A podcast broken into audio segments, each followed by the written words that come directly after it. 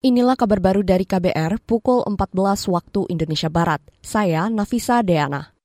Menteri Keuangan Sri Mulyani Indrawati memastikan anggaran pendapatan dan belanja negara atau APBN bakal menopang pembiayaan pembangunan infrastruktur, salah satunya di sektor transportasi massal.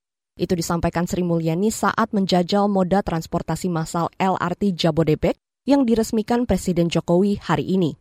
APBN keuangan negara terus akan mendukung dalam berbagai bentuk investasi baik melalui BUMN seperti PT KAI maupun melalui transfer kepada pemerintah daerah dan juga bahkan kepada para uh, pengguna karena uh, tarifnya sering juga masih dalam uh, tarif yang disubsidi. Saya berharap ini akan membuat Indonesia makin maju Menteri Keuangan Sri Mulyani Indrawati mengatakan sejumlah kota metropolitan besar di Indonesia memerlukan transportasi massal terintegrasi. Dia mencontohkan Jabodetabek sebagai wilayah berpenduduk sangat besar dengan mobilitas tinggi, memiliki keharusan untuk menyediakan transportasi massal.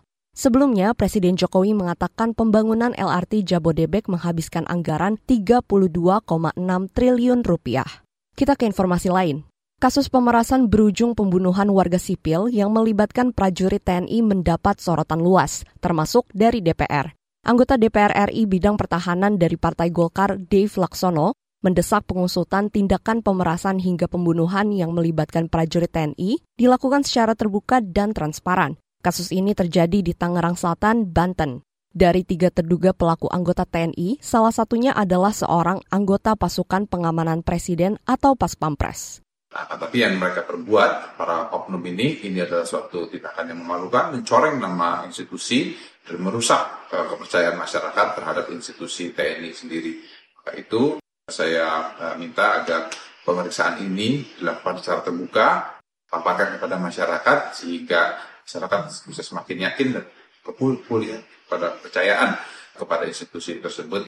Itu tadi anggota DPR bidang pertahanan Dave Laksono. Sebelumnya, Panglima TNI Laksamana Yudo Margono menegaskan, terduga pelaku harus mendapat hukuman setimpal yakni maksimal hukuman mati dan minimal seumur hidup. Polisi militer Kodam Jaya menetapkan tiga tersangka anggota TNI dalam kasus pembunuhan seorang pemuda asal Aceh bernama Imam Mashkur. Kita ke informasi selanjutnya.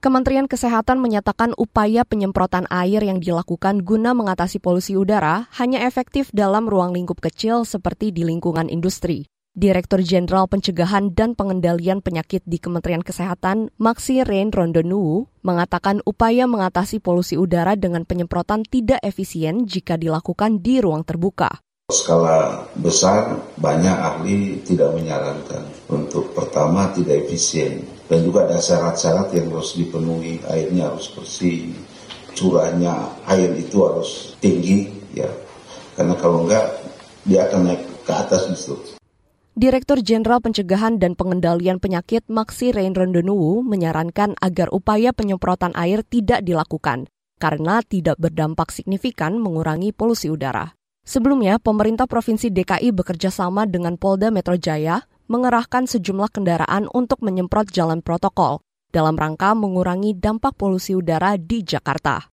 Demikian kabar baru dari KBR, saya Nafisa Deana.